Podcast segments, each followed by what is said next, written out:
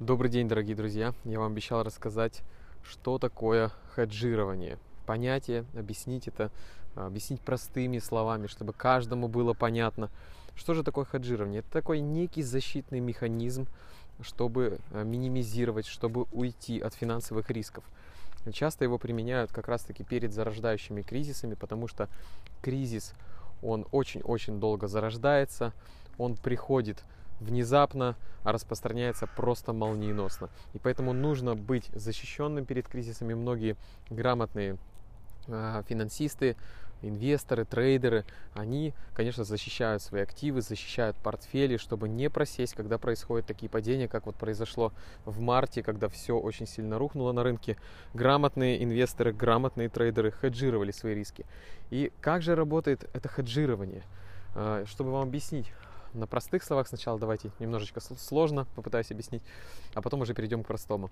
То есть они берут любой актив, например, это акции, берут один актив, продают на одном рынке и покупают на другом рынке другой актив. То есть акции, например, продать на фондовом рынке и, например, на валютном рынке купить какие-то а, валютные пары денежный эквивалент, перелить в доллары или взять долговые бумаги какие-то государственные, векселя, казначейские облигации. То есть одни виды активов продаются, покупаются другие, потому что если акции, например, упадут, то векселя не, не упадут, например. То есть они вот так вот хеджируют свои риски.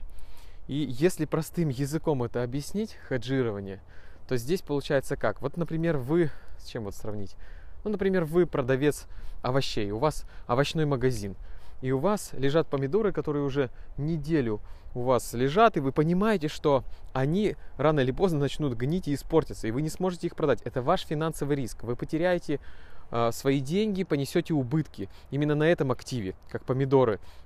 Вы принимаете решение, что нужно срочно это продать, делаете какие-нибудь акции, продаете как можно быстрее это кому-нибудь, все продали, и купили другой актив. Купили другие помидоры или другие какие-то виды овощей, которые сейчас в спросе, и вы их сможете продать. И уйти от тех убытков, которые вы потеряли, чтобы сделав там скидку, а здесь вы заработали, как раз таки сравнялись. Вот вы держите баланс своего портфеля, грубо говоря, да, овощного портфеля, можно так сказать. Я думаю, что доходчиво, понятно, объясняю именно в сравнении с такими простыми вещами. Поэтому хеджирование – применяют очень-очень грамотные люди, и они вовремя хеджируют свои риски. Одни активы продаются, другие активы покупаются. Это может быть как на одном рынке, так и на разных рынках. То есть можно продать акции, купить криптовалюту. Если, например, акции падают, а криптовалюта вдруг растет. Да? То есть здесь они уже сами следят за рынками. Я вам сравнил просто криптовалютные фондовые, а тут могут быть валютный рынок, фондовый рынок, разные активы, разные рынки. Поэтому именно так происходит хеджирование. И только нужно выбирать профессионалов, которые, управляя своими портфелями, э, именно применяют хеджирование. Потому что хеджирование помогает не упасть в кризисы. Вот, например, управляющие компании многие, и в которую я в том числе инвестирую, применили вовремя хеджирование. И, естественно, когда произошел спад в марте, мы никуда не упали. У нас положительная доходность. И я рад, что я нашел таких серьезных управляющих, которые действительно профессионал на рынке. И хочу сказать, что вот с многими людьми сейчас общался, и они говорят, да зачем мне какие-то управляющие, зачем мне какие-то фонды, я красавчик, я сам пришел на рынок, я сам все куплю и сам в долгосрок. Я покупаю в долгосрок, я буду покупать, я буду покупать.